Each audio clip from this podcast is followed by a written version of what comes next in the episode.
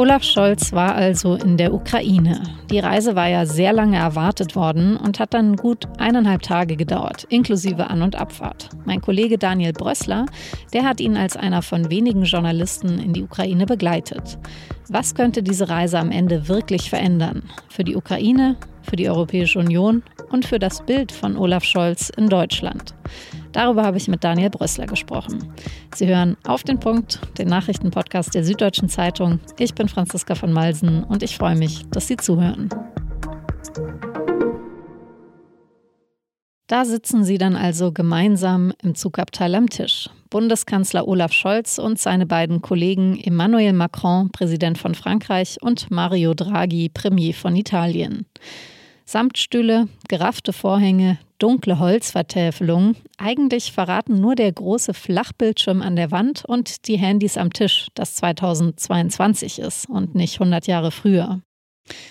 Die Fotos und Videoaufnahmen allein von der Anreise dieser drei Regierungschefs in die Ukraine, die sind seit Donnerstag europaweit auf allen Kanälen rauf und runter gespielt worden.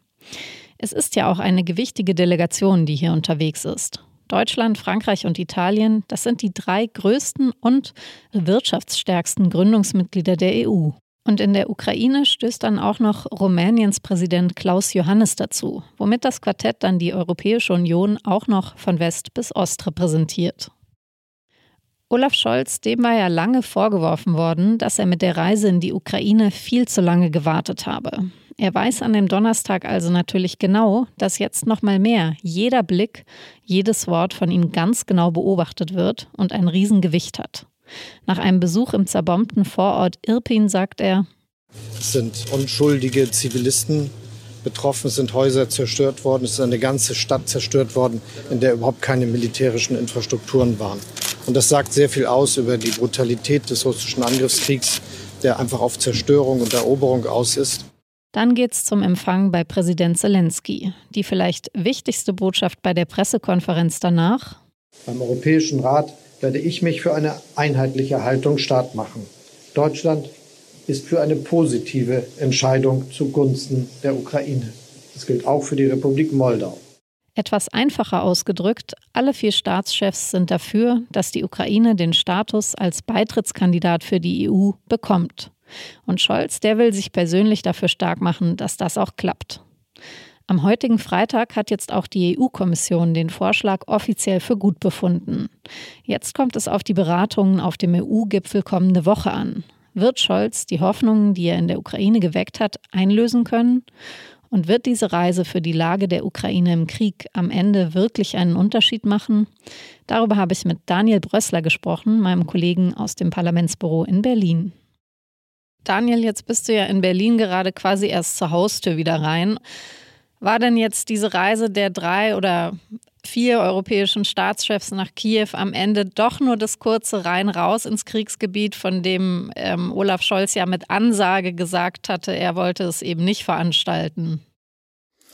Nein, das war, glaube ich, nicht das kurze rein raus, äh, weil es äh, zwei Kriterien erfüllt hat. Es war äh, sehr aufgeladen mit äh, Symbolik, mit Bedeutung, weil es eben äh, mehrere Staats- und Regierungschefs waren, die irgendwie für einen großen Teil Europas sprechen konnten. Und zum anderen ist ja zumindest was Konkretes gesagt worden, nämlich, dass die Ukraine einen Kandidatenstatus der Europäischen Union bekommen soll. Bevor wir darüber noch ein bisschen ausführlicher sprechen, vielleicht könntest du mir noch erzählen, wie war denn allgemein dein Eindruck von Scholz auf der Reise? Also du warst ja wirklich als einer der wenigen ähm, Journalisten mit im Zug. Wie hast du ihn da wahrgenommen? Ja, das ist immer gar nicht so einfach zu sagen, weil Olaf Scholz äh, sich Mühe gibt, äh, nicht zu viel preiszugeben davon, äh, wie er sich fühlt. Trotzdem hatte ich schon das Gefühl, dass er diese Reise sehr, sehr ernst genommen hat, dass er auch ähm, guter Dinge war, vielleicht auf der Hinreise ähm, leicht angespannt und auf der Rückreise ziemlich entspannt, weil er das Gefühl hatte, dass er das erreicht hat, was er sich vorgenommen hat auf der Reise. Wie würdest du das denn zusammenfassen? Was hat er sich vorgenommen? Naja, er stand ja unter ziemlichem Druck, ähm, weil seit vielen, man muss ja eigentlich schon sagen, Monaten gefordert worden ist, er soll fahren und wie ja auch in anderen Dingen hat er da seinen eigenen Kopf und hat gesagt, ich fahre dann, wenn ich es für richtig halte und eben, äh, wenn das mehr ist als nur ähm, ein Fototermin. Also war das Thema, äh, wie kann sich die Ukraine der Europäischen Union annähern. Das ist ziemlich kompliziert, weil die Ukraine ja nicht das einzige Land ist, das der EU beitreten will ähm, und er da durchaus auch Vorbehalte hat. Aber er andererseits sieht, das kann man ihm, glaube ich, abnehmen, dass das für die Ukraine jetzt ein verheerendes Signal wäre, wenn die EU sagen würde, ja, ähm, wir unterstützen euch zwar in diesem Krieg und äh, euer Kampf, äh, euer Freiheitskampf gegen Russland ist ganz heldenhaft, aber in der EU wollen wir euch eigentlich nicht haben. Und ich glaube, das war das große Thema seiner Reise. Aber vielleicht kannst du mir mal kurz erklären, was über die reine Symbolkraft hinaus hat es denn jetzt tatsächlich überhaupt für einen Effekt? Symbolkraft ist wichtig. Ich glaube, es ist für die Ukraine und für die Ukrainer, die jetzt im Krieg sich befinden, einfach äh, äh ganz wichtig zu wissen, äh, wir sind in Europa gewollt, wir werden als Teil der europäischen Familie gesehen und das hat dann ganz reale Folgen. Also ich habe von Ukrainern gehört, die gesagt haben, wenn wir da jetzt eine Abfuhr kriegen würden, das könnte Konsequenzen für den Kriegsverlauf haben. Das würde die Moral äh, schwächen in der Ukraine. Insofern ist das ganz real. Die Ukrainer wissen schon, dass jetzt dieser Kandidatenstatus nicht bedeutet, dass sie jetzt in zwei, drei, vier Jahren Mitglied der EU sind. Und sie wissen auch, dass wahnsinnig viele Reformen notwendig sind und dass das ein schwieriger Weg ist. Also ist es einerseits Symbolik, aber andererseits auch was ganz Reales, was tatsächlich äh, auch die Lage total verändern könnte. Hätte es jetzt eine negative Nachricht gegeben und ganz ausgeschlossen ist das ja noch nicht, weil es gibt zwar jetzt auch schon äh, das positive Votum der EU-Kommission, aber die Staats- und Regierungschefs müssen sich ja einstimmig noch darauf verständigen. Und da hat jetzt Olaf Scholz seine Aufgabe und da hat er ein Versprechen abgegeben in Kiew, nämlich, dass er sich dafür einsetzt, dass es auch klappt. Ja, wie gut wird ihm das möglich sein? Also welche Länder könnten denn ein Veto einlegen und warum? Also äh, prinzipiell kann ja jedes Land ein Veto einlegen. Es reicht, wenn ein Land sagt, wir sind nicht dafür und das macht es so kompliziert. Äh, so ganz grob sind es insbesondere die südeuropäischen Länder, die eher skeptisch sind. Portugal zum Beispiel ähm, äh, hat da Bedenken angemeldet. Aber es gibt auch Länder wie die Niederlande.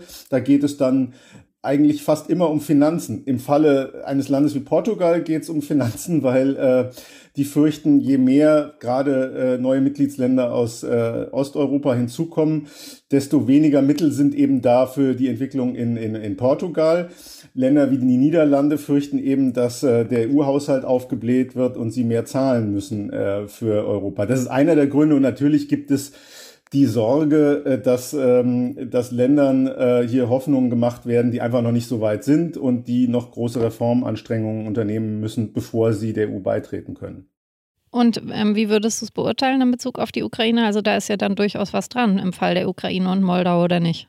Ja, ich finde, da ist was dran und natürlich ist äh, die Ukraine heute überhaupt noch nicht äh, vorbereitet für einen EU-Beitritt. Aber ich finde, was man in den vergangenen Monaten gesehen hat, ist, dass dieser Staat ja unter höchstem Druck und in der schlimmstmöglichen Situation funktioniert hat, dass die Bürger dieses Staates zu diesem Land stehen und dass sie ihr Land verteidigen wollen, dass sie die Demokratie verteidigen wollen äh, und die Werte verteidigen wollen. Und das ist ehrlich gesagt mehr, als man über so manches Mitgliedsland der EU manchmal sagen kann.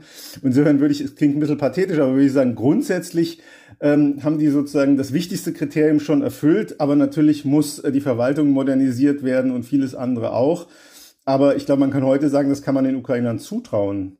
Okay, vielleicht abschließend nochmal zu den Folgen, die die Reise für Scholz haben könnte. Ihm ist ja oft vorgeworfen worden, dass er nicht klar genug zum Ausdruck bringt, was er denkt und wirklich tun will. Hat er denn jetzt in Kiew die klaren Worte gefunden, die sich viele gewünscht haben? Das, wie Olaf Scholz wahrgenommen wird, wird immer davon abhängen, wie es läuft. Also wenn es der Ukraine jetzt auch mit deutscher Hilfe gelingt, ähm, diesen Krieg irgendwann so zu beenden, dass man auch wirklich sagen kann, ähm, äh, wie Olaf Scholz immer sagt, Russland hat nicht gewonnen, auch wenn er nicht sagen will, die Ukraine soll gewinnen, würde das, glaube ich, auch Olaf Scholz helfen. Wenn es da jetzt schlecht läuft, glaube ich, wird Olaf Scholz auch immer der Kritik ausgesetzt sein, hätten wir vielleicht mehr Waffen liefern können, hätten wir, hätten wir etwas tun können, um der Ukraine mehr zu helfen, haben wir vielleicht und hat Olaf Scholz vielleicht so immer im Hinterkopf gehabt, äh, doch Wladimir Putin nicht allzu sehr zu reizen. Also das hängt immer davon ab, wie sich entwickelt. Also das heißt, man kann sagen, diese Reise nach der Reise wird er innenpolitisch ähnlich ambivalent oder mal so, mal so weiter wahrgenommen werden wie bislang auch. Ich glaube, es gibt, es gibt nicht dieses Durchschlagende. Man hat es manchmal gedacht, äh, jetzt hat er diese Rede im Bundestag gehalten oder, oder, oder diese Fernsehansprache und jetzt ist er mal deutlicher geworden und ähm, jetzt äh, ist alles so ein bisschen anders. Aber ich glaube schon, dass diese Reise wichtig war, dass sie, dass sie äh, eine hohe Symbolkraft hatte und dass sie vielleicht auch ihn so ein bisschen beeindruckt hat. Also insofern würde ich äh, die jetzt gar nicht gering schätzen, auf gar keinen Fall. Aber ich glaube nicht, dass jetzt alles anders ist als vor dieser Reise. Hm. Daniel, dann vielen Dank für deine Eindrücke und jetzt erstmal ein erholsames Wochenende zurück in Berlin. Ja, vielen Dank. Tschüss.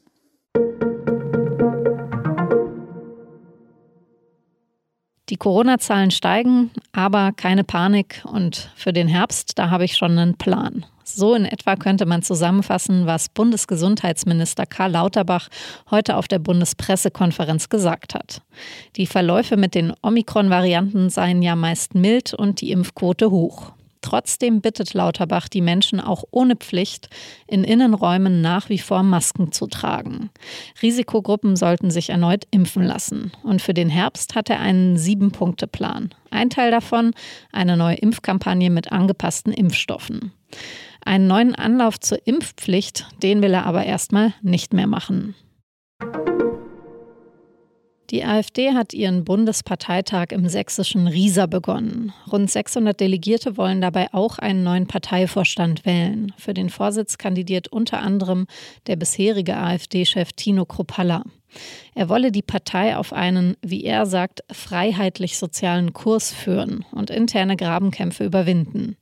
Die AfD hat bei allen Landtagswahlen seit 2020 Stimmen verloren. Zuletzt hat sie in Schleswig-Holstein sogar den Wiedereinzug in den Landtag verpasst. Der Thüringer Landeschef und Rechtsaußenmann Björn Höcke kritisiert die bisherige Parteispitze. Die AfD, sagt er, sei von Narzissten im Bundesvorstand ausgebremst worden. Er selbst kandidiert bis jetzt allerdings nicht. Seit 2019 sitzt Julian Assange in britischer Auslieferungshaft. Davor hatte er ja sieben Jahre in der Botschaft von Ecuador in London verbracht. Jetzt soll der Gründer von Wikileaks doch an die USA ausgeliefert werden. Zumindest hat die britische Regierung am Freitag die Auslieferung genehmigt. Assange kann die Entscheidung anfechten, was er laut Wikileaks auch tun will. In den USA erwartet Assange unter anderem ein Verfahren wegen Spionage. Deswegen drohen ihm bis zu 175 Jahre Haft. Beobachter rechnen aber damit, dass es in absehbarer Zeit noch nicht zur Auslieferung kommt. Es ist jetzt ziemlich genau ein Jahr her, da haben wir die erste Staffel von unserem Podcast über Wirecard veröffentlicht. Ein absolutes Erfolgsunternehmen, das dann aber im Sommer 2020 zusammengebrochen ist, von einem Tag auf den anderen. Seitdem ist einiges passiert. Zwei Jahre lang haben jetzt sehr viele Menschen sehr hart daran gearbeitet, aufzudecken, wie das alles passieren konnte. Und in vier neuen Folgen haben wir mit Menschen gesprochen, die bis jetzt geschwiegen haben und auch nochmal die Spuren zu Jan Maschalek verfolgt. Wirecard 1,9 Milliarden Lügen. Auch die zweite Staffel können Sie exklusiv auf Spotify hören. Ich verlinke es Ihnen in den Show Notes. Redaktionsschluss für Auf den Punkt war 16 Uhr. Produziert hat diese Sendung Immanuel Pedersen. Danke fürs Zuhören. Ein schönes Wochenende. Bleiben Sie im Schatten und trinken Sie genug. Bis Montag.